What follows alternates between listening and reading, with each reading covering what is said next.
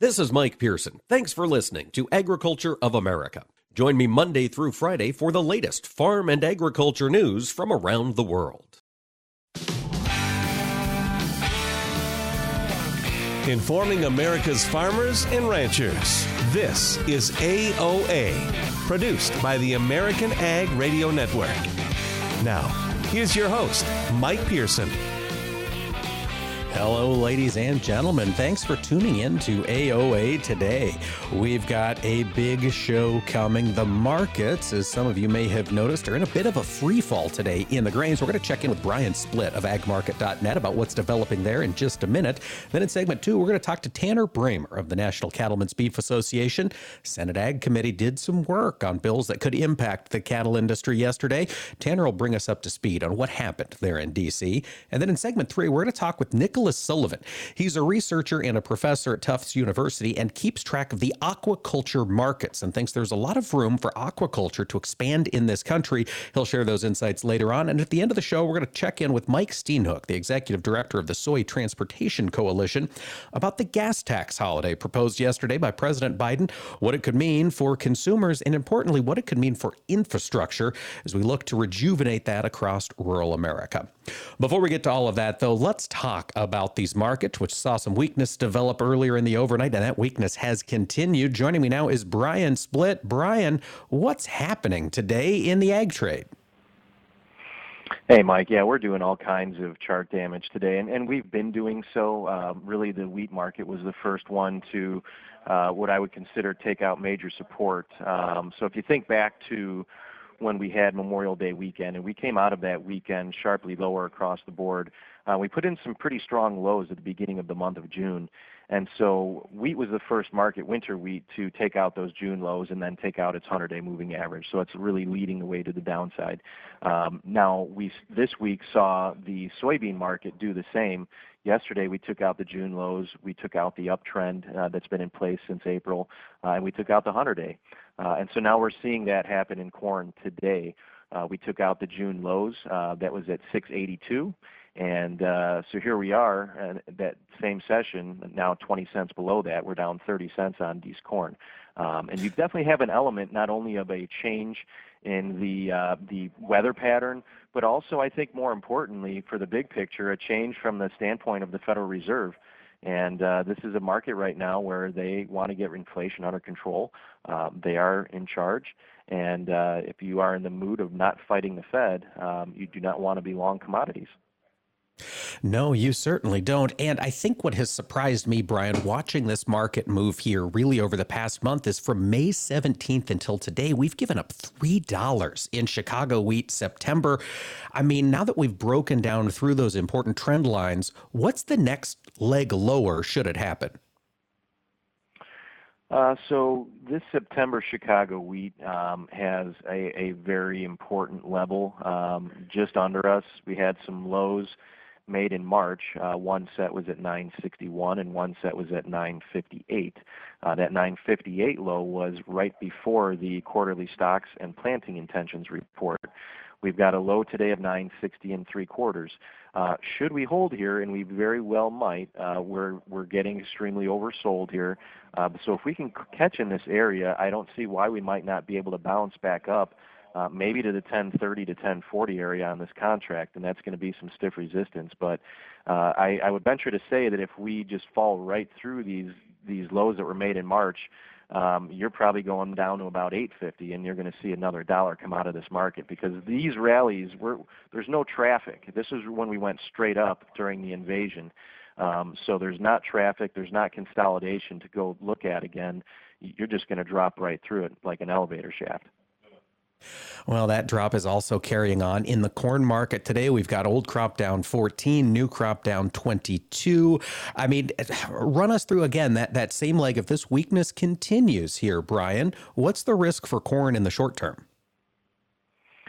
Well, you've got uh, all these little levels that were were kind of established on the way up in corn, and and that rally was a little bit more orderly than it was in wheat um, because the wheat was the, the market was so focused on wheat during the invasion of Ukraine. But uh, you're going to have some support here at this 660 area. Uh, we had some highs in mid-March at 658. Uh, this is an area that uh, should be a, a, decent little shelf. Now, if you drop through that, um, I, I, think you're looking at really um, sh- the low end of that shelf, and this is back in March, was down around 630. Um, so if this market does keep going through this area, uh, you're looking at another 30 cents to 630. Uh, if we get through the 630 area, I think you're looking at the low the day after the invasion, uh, 577 and a quarter. And let's not forget, there's a gap that was left down there back in early February at 574 and a quarter. So if the market wants to go looking to fill a gap, I know there's one above us. We just left it at 728 and a quarter coming out of the weekend, but we do have a major gap below us uh, from February. So if we go in bear market mode, that's going to be the target all the technicians are looking for. Oh yeah, watch those gaps. They do get filled. Brian, soybeans going through the exact same phenomenon today. We're seeing big declines both in old and new crop. Again, is this just inflation fears leaving the market as the recession fears?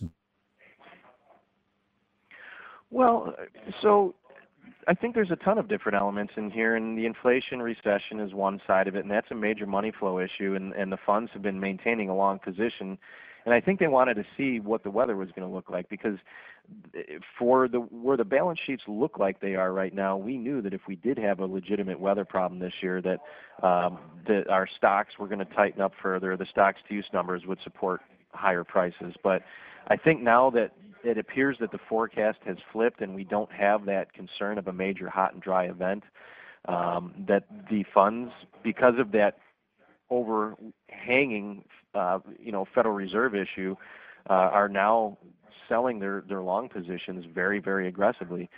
Um, so when I look at the November soybeans, uh, you know, today we're taking out the May lows. Um, so here's something that I think everybody needs to be mindful of that's listening to this. Um, and if you think charts matter and you think the guys in New York that are trading this stuff and that, that they follow charts, there's a, a monthly key reversal in November soybeans. So to begin the month, we made new contract highs up to 1584 and three quarters. Overnight, we took out the May low. Um, so now you've got the month of June made new contract highs and now is trading below the previous month's lows. That's a bad sign. Um, so below 14.38 and a quarter at the end of the month is bad, uh, and below $14 is even worse. You've got these lows that were made on April 1st, and I think if you see the other side of those lows, we're going right back into the 12.50 to $13 price zone. All right. I know yagmarket.net also just published your acreage expectations for next Thursday. Brian, what do you think? We're going to see more soybean acres? Uh, you know what? We actually had a, a, touch more on both corn and on soybean acres. So the uh, the planting intention number from the USDA back in March on soybeans was 90.96 million acres. Uh, we made a very very slight revision higher to 91.1. And uh, on corn, the USDA planting intention number was 89.49. Uh, our corn acreage number was 89.7. So again, a very, very slight increase. Uh, and, and, we're very well aware there's been areas in the Corn Belt where we've lost some acres. We also realize high commodity prices, talking to our customers in every corner of the Corn Belt, we've probably picked up some acres in, in some areas as well. All right, we'll see how that verifies next Thursday on the 30th for that final acreage number. Brian Splitt of agmarket.net, thanks for joining us today. Thanks, Mike. Appreciate it. And folks, stick around. Tanner Breymer of NCBA will join us when we return. Hi, this is Mike Pearson. You're listening to AOA, Agriculture of America. Don't go away, more AOA coming right up. Hi, I'm Secretary Tom Vilsack. In my 40 plus years of experience in the ag industry, I have seen firsthand the tremendous value and influence of the Census of Agriculture.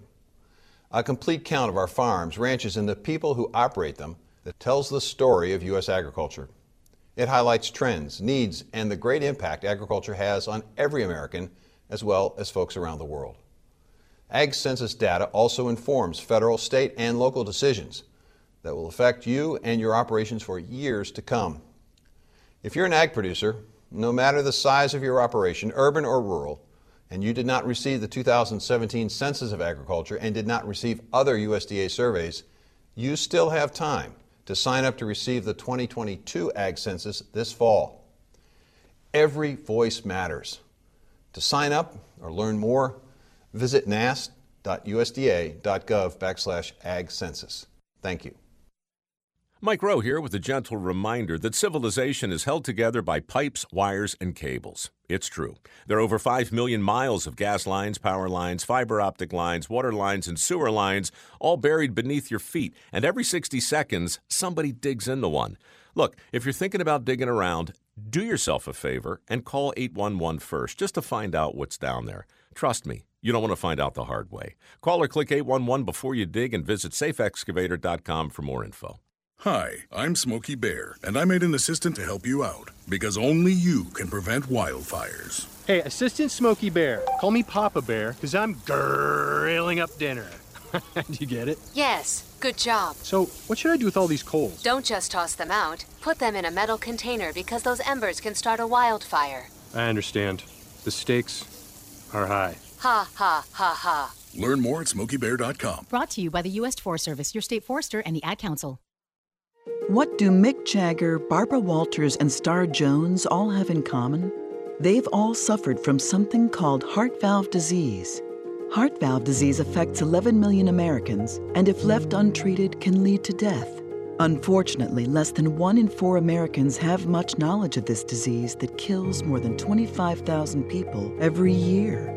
The good news is that if heart valve disease is treated, patients can recover and live long, happy, and productive lives. But in order to treat heart valve disease, you need to know if you have it. If you or your loved ones are over the age of 65, have been treated with radiation to the chest, have been diagnosed with a heart murmur, or have a history of heart disease, it's time to listen to your heart. Ask your doctor today about screening for heart valve disease.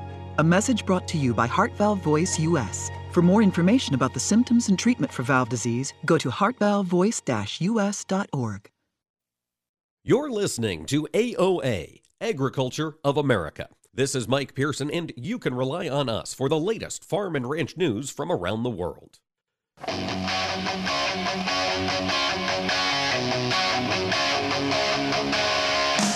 Keeping America's farmers and ranchers informed on AOA.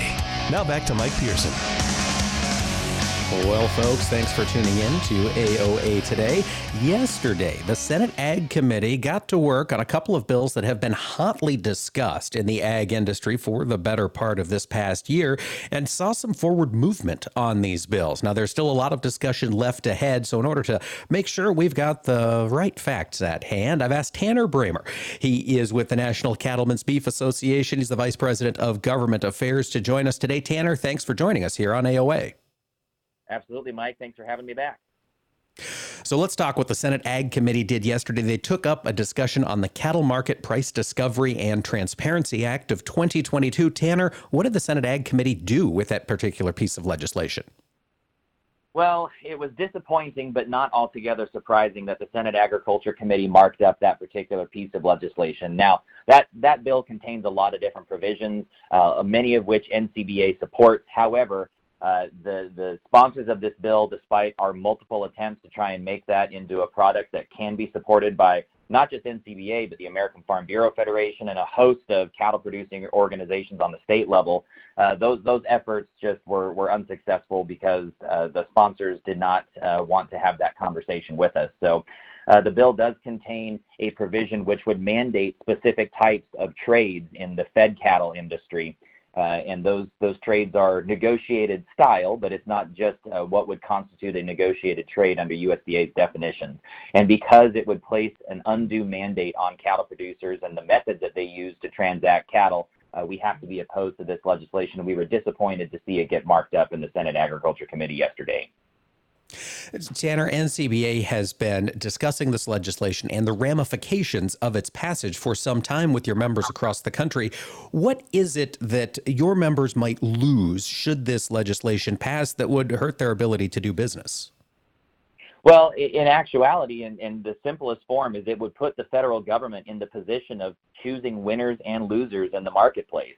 You know, this bill would require that on a regional basis, every single fed cattle transaction uh, would be subject to certain thresholds or quotas, if you will, of certain types of trade. And so if uh, we get through a covered period and, and the Packers have purchased all the cattle that are that are offered on those types of methods and they still haven't hit their threshold, they're going to need to go to some of their producers and some of their suppliers and say, hey, look, I'd like to buy your cattle, but I can't buy them the way that you want to sell them because we have to hit this arbitrary threshold that's been established by USDA.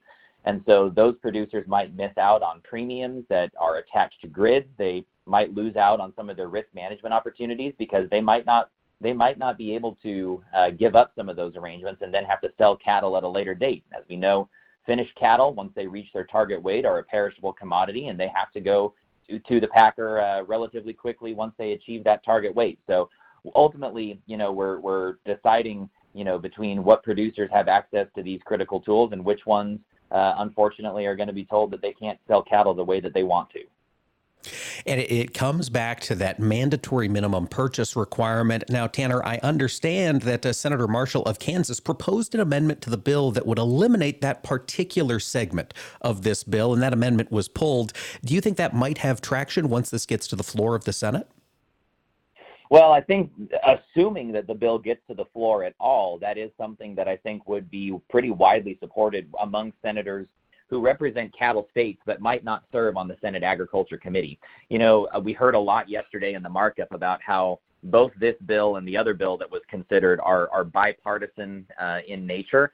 But I think the thing that has been less discussed is that they are also uh, subject to bipartisan opposition once you get off the committee.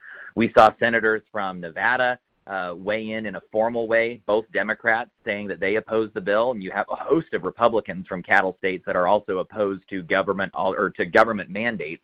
Um, and so I think that in the event that the bill reaches the floor, which I don't know what the likelihood of is, just given how much how little time is left uh, on the calendar this year, uh, that that could very well be a discussion that senators want to have in the context of the full Senate. All right. And you mentioned we don't know if this is going to make it to the floor. The next step would be, though, a floor vote from the Senate and then uh, uh, some kind of, of uh, conference with the House and the Senate versions. Are there big differences between the House and Senate versions of this bill?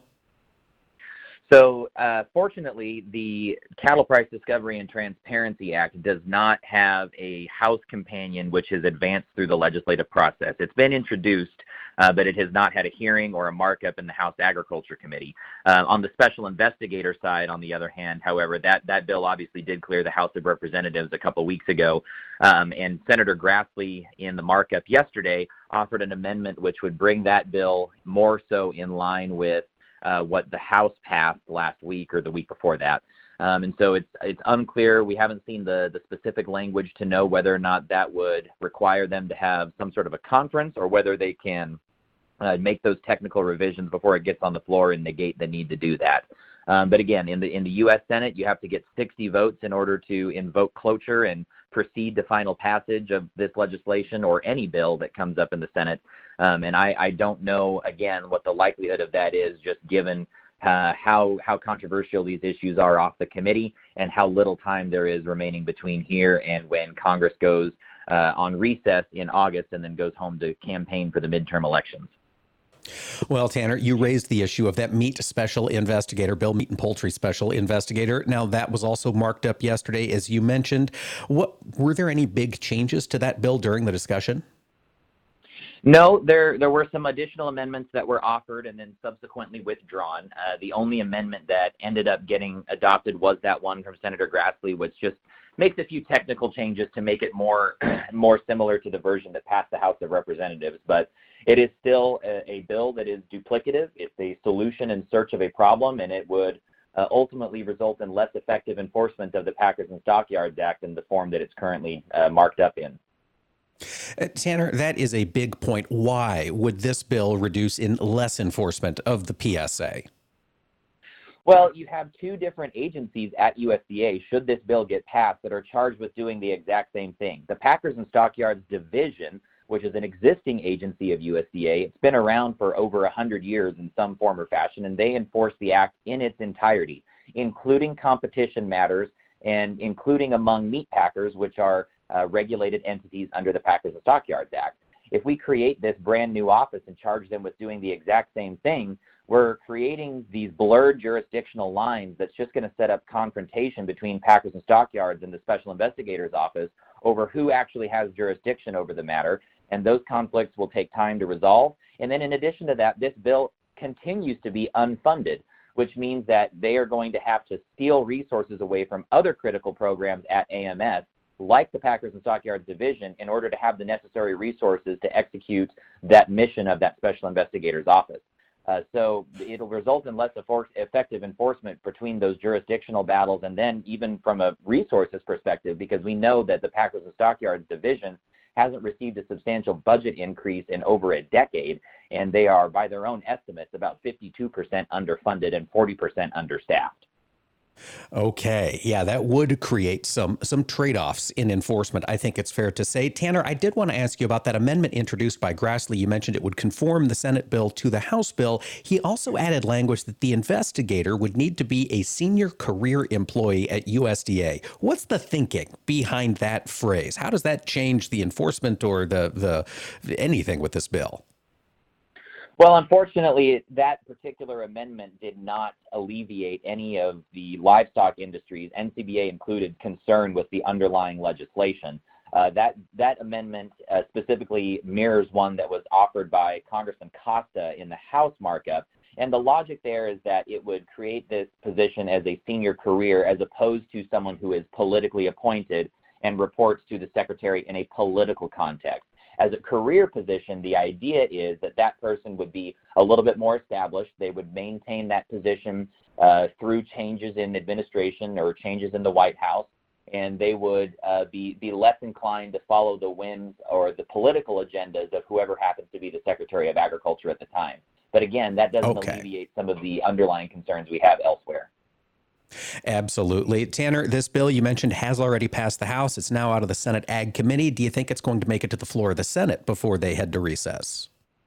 You know, a lot of things are going to need to come together in order for either of these two bills to get their time on the Senate floor. Um, you know, the, the Senate just announced that they have uh, that bipartisan gun package that they're working on. There's a lot of other issues that need to come before the full Senate. And of course, that 60 vote threshold is going to be difficult to achieve on both of these pieces of legislation because of that bipartisan opposition once you get off uh, off the committee. What I imagine will probably happen is if they're going to move it at all, it will need to get packaged together with some other legislation that is viewed as must pass and will ultimately need to get moved before they all go home for the midterm. All right, we'll keep an eye on bills heading to the Senate floor. Tanner Breymer of NCBA, thank you so much for joining us today. Thanks again, Mike. And folks, stick around. We're going to turn our focus to another type of protein production in this country aquaculture when AOA returns. Hi, this is Mike Pearson. You're listening to AOA, Agriculture of America. Don't go away, more AOA coming right up. Corn is native to the American continent and was unknown to the rest of humanity until Columbus arrived in the New World in the 15th century. It took less than 100 years after Columbus's discovery for corn to be introduced to farmers in Asia, Africa, Europe, and the Pacific Islands. After wheat and rice, corn is the third most cultivated crop in the world. The four nations that purchase the most corn from the United States are Mexico and Colombia, who use it as a food ingredient, and Japan and South Korea, who buy it mainly for animal feed. Around one third of the corn grown in the United States is eaten by livestock, another third is used in the production of ethanol fuel, and the rest is either consumed by humans, exported to other nations, or used industrially. Now, that sweet corn, that's the variety that most Americans grill or boil for cookouts or just eat straight out of a can with a spoon, accounts for just 1% of all corn grown in the United States. These farm facts brought to you by the American Ag Network.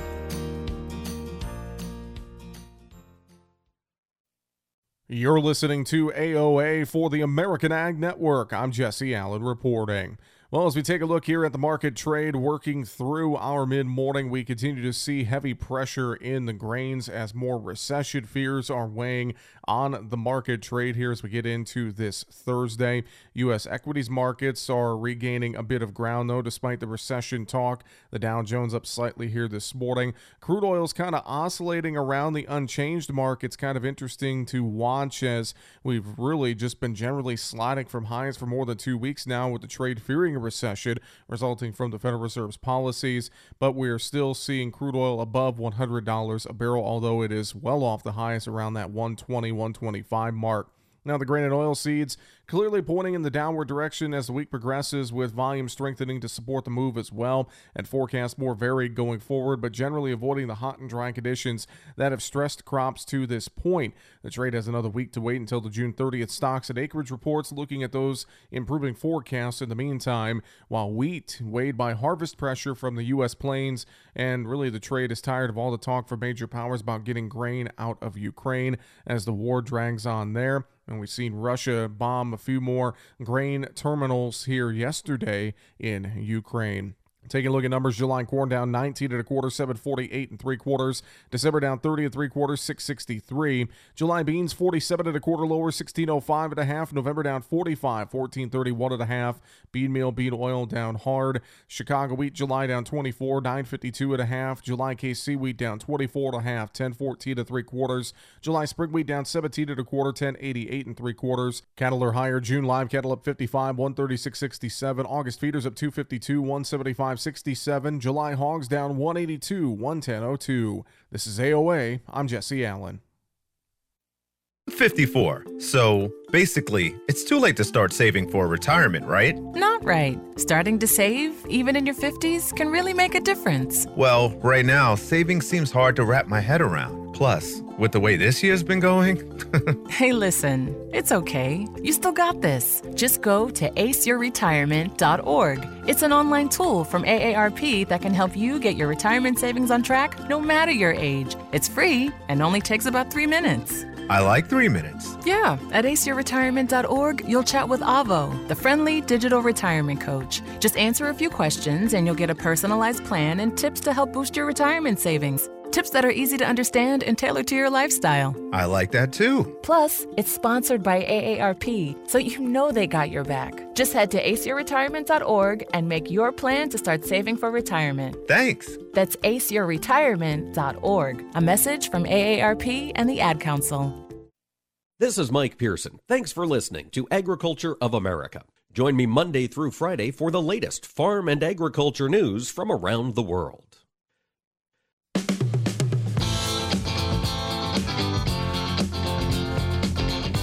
Keeping America's farmers and ranchers informed on AOA. Now back to Mike Pearson. Well, folks, thanks so much for making AOA a part of your day today. We're going to talk next about a different aspect of American agriculture. Of course, we are a huge industry encompassing not just the row crops we're used to here in the Corn Belt, but we've got forestry, we've got fisheries, we've got all of these things that come together. And one of the things we talk about a lot with regard to American agriculture in particular is that we are an export driven industry, whether it's corn, beans, dairy, you name it.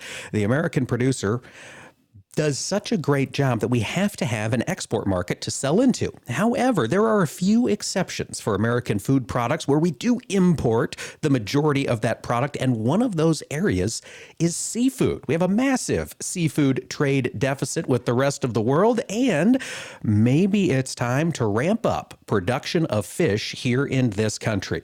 That's the thesis behind Nicholas Sullivan's new book, The Blue Revolution Hunting, Harvesting, and Farming Seafood in the Information Age. Nicholas is a senior fellow at the Fletcher Maritime Studies Program and a senior fellow at the Council for Emerging Market Enterprises at Tufts University. Nick, thanks for joining us today. Thank you. It's a pleasure to be here. Let's start by defining what we're talking about here in aquaculture in Iowa. I'm very familiar with some folks discussing shrimp or perhaps tilapia raising on the land, but the industry is much bigger than that, isn't it? Well, globally, for sure, it is. Uh, aquaculture is the fastest growing form of food production in the world. Um, and the U.S. is has a very, very small share of that market. I think maybe 1% of the global market. Um, so the, global market is about 60% freshwater and about 40% uh, marine, seawater. And what I focus on in the book is the marine um, or mariculture, marine aquaculture. Um, so yeah, the U.S. has a huge trade deficit, $17 billion. And uh, interestingly enough, I was just looking at the 1980 National Aquaculture Bill Act, um, which was written, among other things, to reduce the U.S. seafood trade deficit. So here we are, you know, 40 some years later, and um, I don't know what it was then, but certainly it's bigger now than it was then. And so we've got this law in place, as you mentioned, it's been there for, for 42, 44 years now almost. We have not seen this industry thrive in the way that you would expect, given the prices and the demand from consumers. Nick, what is it that has kept maritime aquaculture from performing to its, its full potential?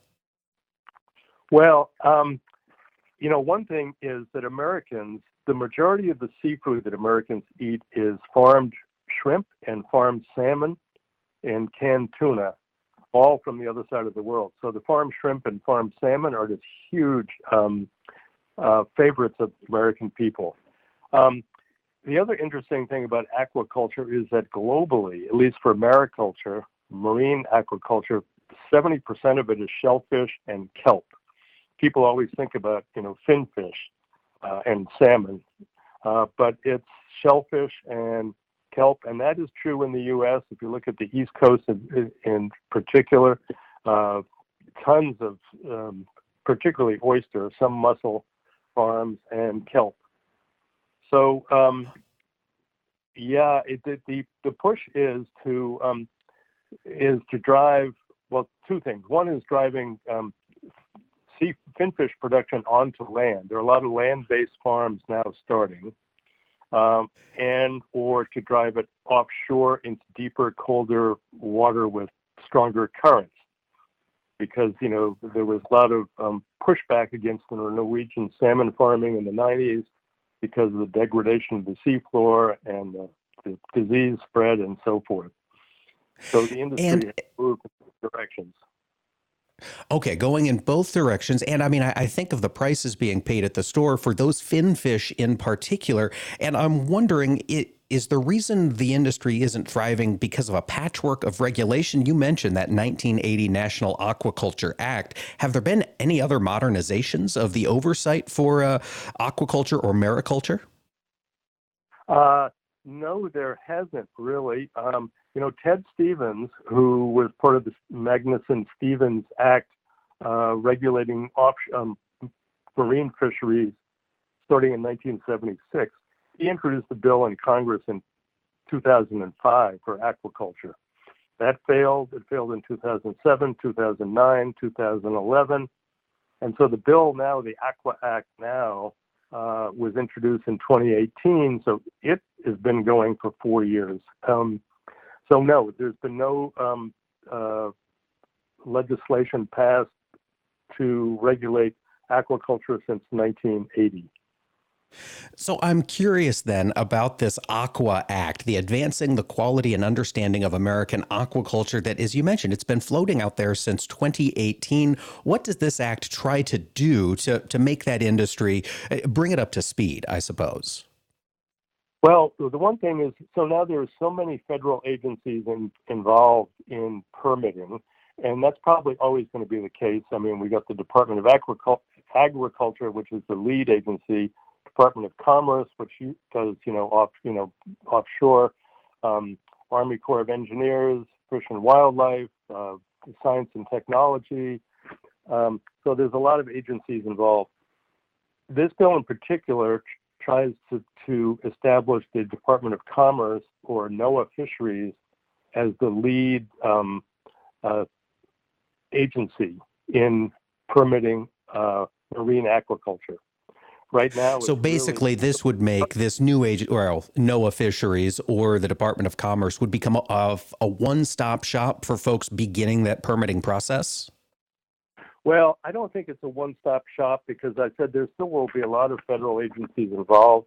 You know, there's a lot of when you're talking about the ocean. Of course, there's a lot of spatial planning in terms of navigation channels, other fisheries like lobstermen, um, whale migration, uh, shipping lanes, and so forth. So there's a lot of agencies that have to be involved, but it would establish Department of Commerce and NOAA as the lead agency, um, and right now USDA.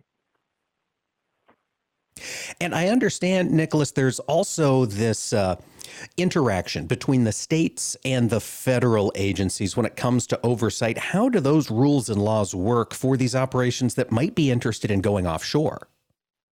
Right. Good point. I mean, so as far as um, the states regulate, um, state waters are up to three miles offshore. Each state manages up to three miles offshore, and they are kind of the driver for permitting in their waters from between three miles and 200 miles, which is the exclusive territorial limit of the U.S., is federal water, and that is, um, you know, under the aegis of federal agencies.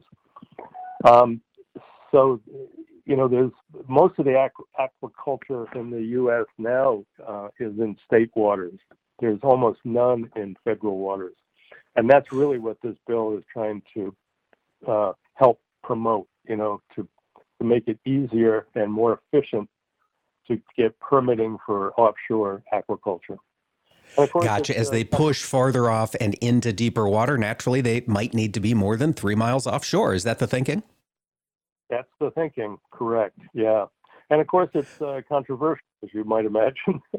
and, uh, you know, a lot of people say we don't want industrial fish farms, we don't want this, we don't want that. And, um, but for the moment, we've got nothing. So um, that's really, I think, what is the driver behind uh, this bill is to say, let's really, we need a national plan, a strategy. Otherwise, our seafood deficit is going to keep uh, increasing. And you know, interestingly enough, the U.S. has got the second most ocean territory in the world after France. If you take all its territories and continental uh, land 200 miles out. It's got tons of ocean territory. So we should have a bigger um, aquaculture footprint in the world. Yeah, I think that's the the juxtaposition that surprised me most is we have a tremendous amount of ocean territory and yet we are the world's number one importer of fish and I'm curious you mentioned there the pushback to these bills in the past the idea of industrialized fish farming is is that sort of environmental concern the chief reason these bills haven't moved farther down the line? Uh, I think so. That's one. The other is, of course, wild capture fishermen are, have a strong lobby, and they always say this is just going to compete with us. Um, so th- that's part of it. Um, but I'd say the environmental lobby is probably the the strongest. And you know, there's there's good reason for it. I mean, there was a salmon farm in um, off uh, off state of Washington where there was a huge uh, of Atlantic salmon grown in the Pacific, and there was a huge escapement uh, three four years ago, and uh, so there is cause for concern. Catalina Island had in uh, off the coast of LA had a offshore farm, mostly mussels, I believe, um, and they got they had all kinds of boats get caught up in their ropes and so, flipped, and someone was killed. So there are definitely issues to be aware of. But all uh, right, you know, positive lots potential is. Yeah, I was going to say there's lots to come in this issue. Nick, before we let you go, where can folks find your book? Uh, well, it's in bookstores. It's on Amazon. Uh, the publisher is Island Press. You can get it through their website and uh, yeah, the Blue Revolution. Um, and it's half half wild capture and half uh, aquaculture. Covering the full gamut, folks. That's Nick Sullivan, the author of The Blue Revolution Hunting, Harvesting, and Farming Seafood in the Information Age. Nick, thanks for joining us today. And folks, stick around. We'll be talking to Mike Steenhoek of the Soy Transportation Coalition when we return.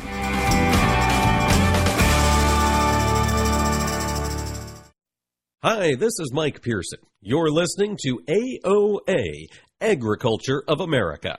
Don't go away, more AOA coming right up. You are not your diagnosis. A medical chart is not your identity.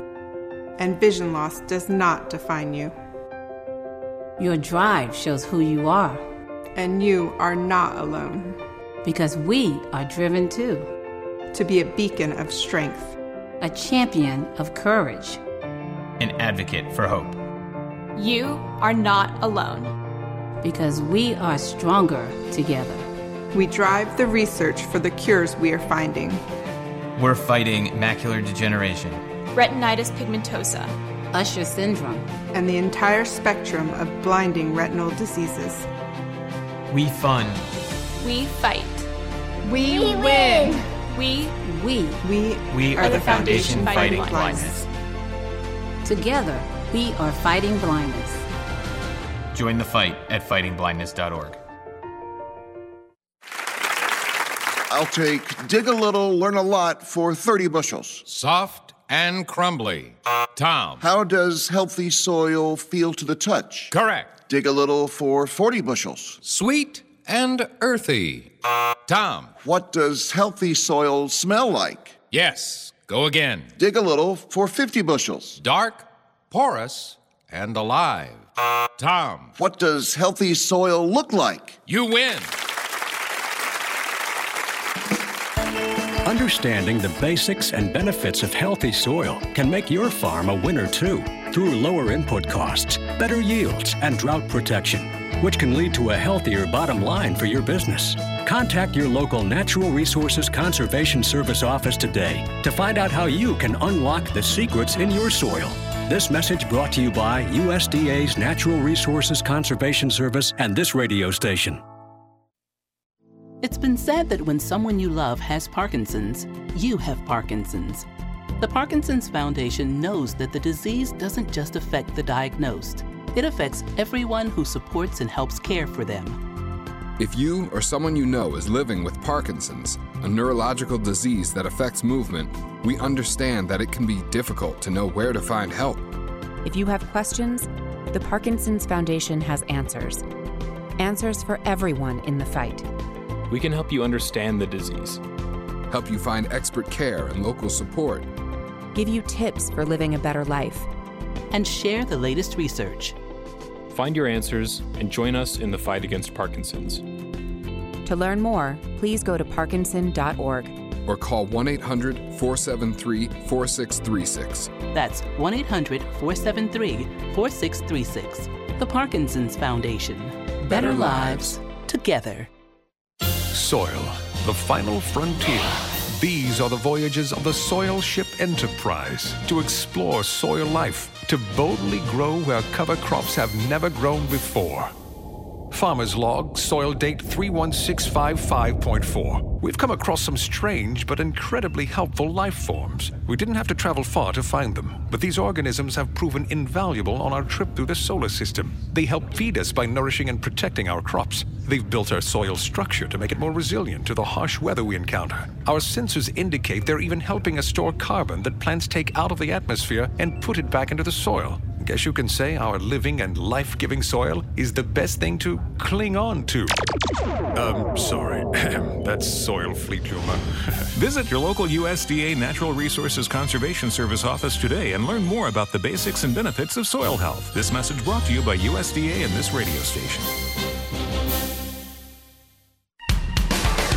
Us every Tuesday for Around the Table, brought to you by CHS, where we take a close look at the benefits of cooperative ownership. Each week, we'll host a new guest and discuss how you can get the most from working with your local cooperative. And we'll learn why farmers and ranchers just like you choose cooperatives to help them persevere and prosper. Tune in each Tuesday or visit cooperativeownership.com to learn more. Chris Domine is a husband, father, an athlete, even an Ironman. But 10 years ago, Chris's kidneys were failing. The doctor said if you don't get a kidney transplant, you are going to die. Chris received a second chance, made possible by an organ donor. Your well being changes from loss of hope to better times ahead. What could you make possible as an organ, eye, and tissue donor? Leave behind the gift of life. Go to organdonor.gov, U.S. Department of Health and Human Services, Health Resources and Services Administration. You're listening to AOA, Agriculture of America. This is Mike Pearson, and you can rely on us for the latest farm and ranch news from around the world.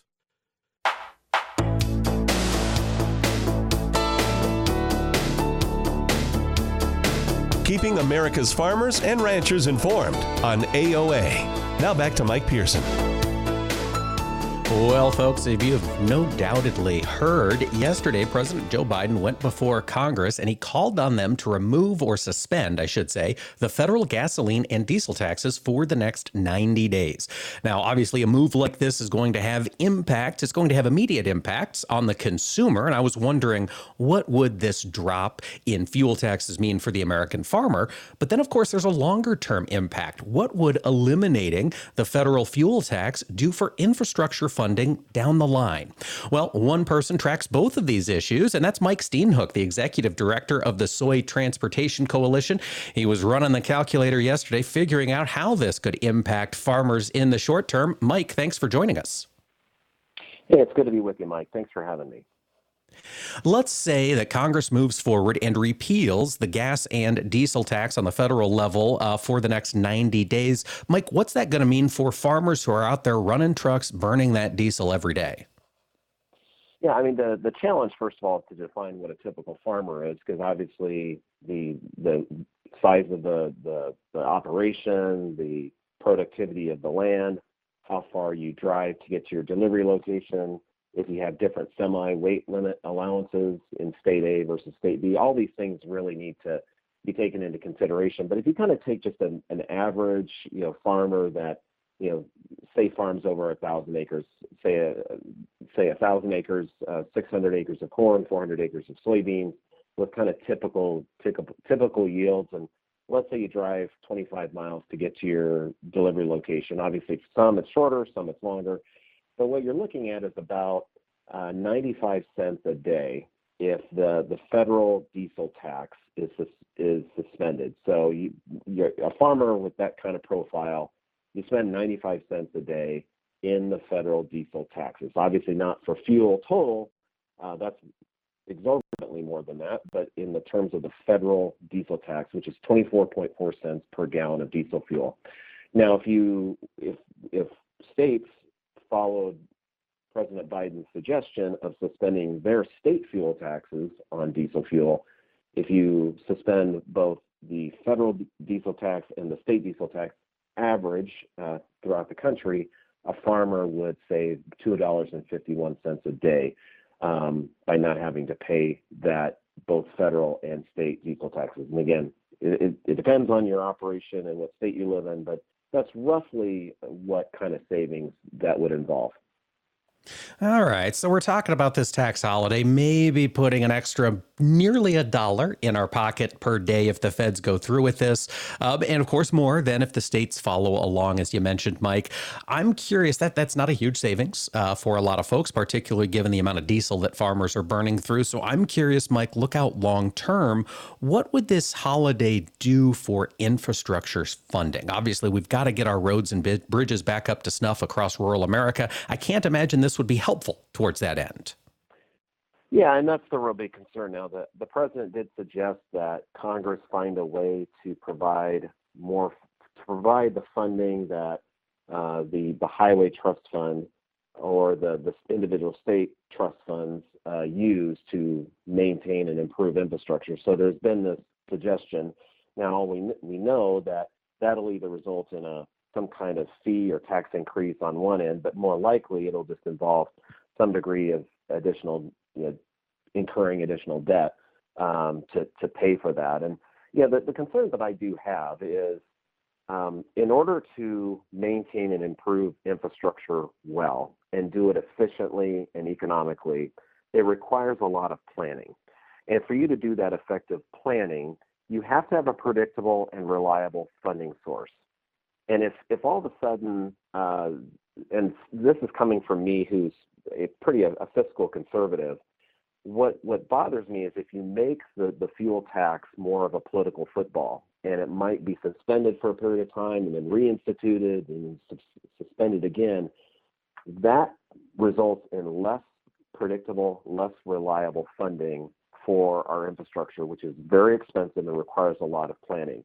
And it's one of the most effective ways of escalating the cost of an infrastructure project is to have your funding mechanism be unreliable and unpredictable unpredictable so that's that is a concern that i have look we all get it that there's a lot of sticker shock when you're filling up your your car or your truck uh, with whether gasoline or diesel fuel. That is a reality, and that and we need to explore every opportunity to to address that. So, you know, I I, I certainly encourage this brainstorming that's happening right now, but I think we would be wise to understand that there are there would be some consequences to this, and it, it may not be it may not be acceptable to us if we've got this priority, which most Americans do, to have a well maintained, uh, well capitalized, efficient multimodal transportation system.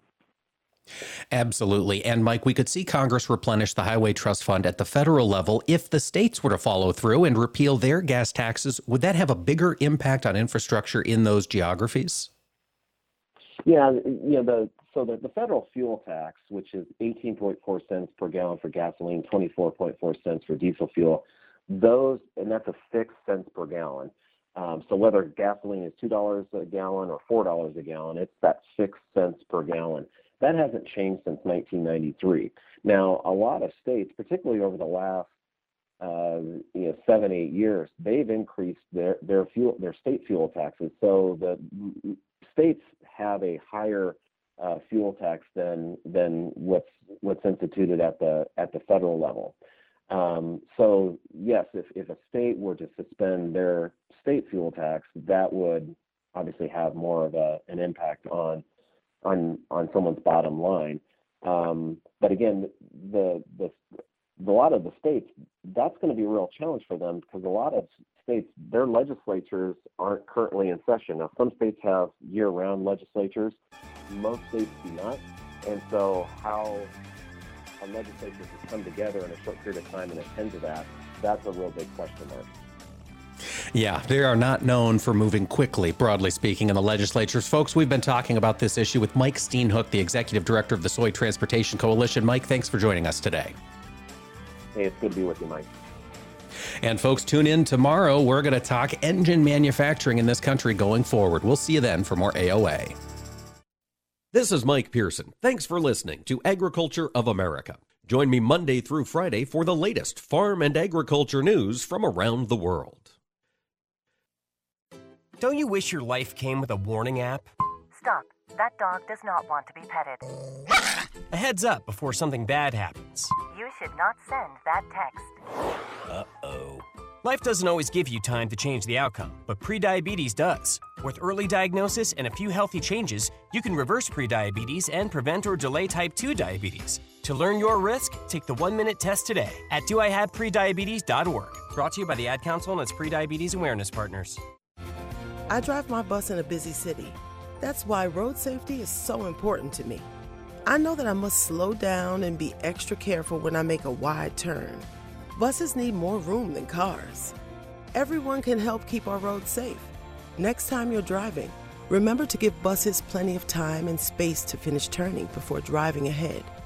Let's all plan to share the road safely. Learn how at www.sharetheroadsafely.gov.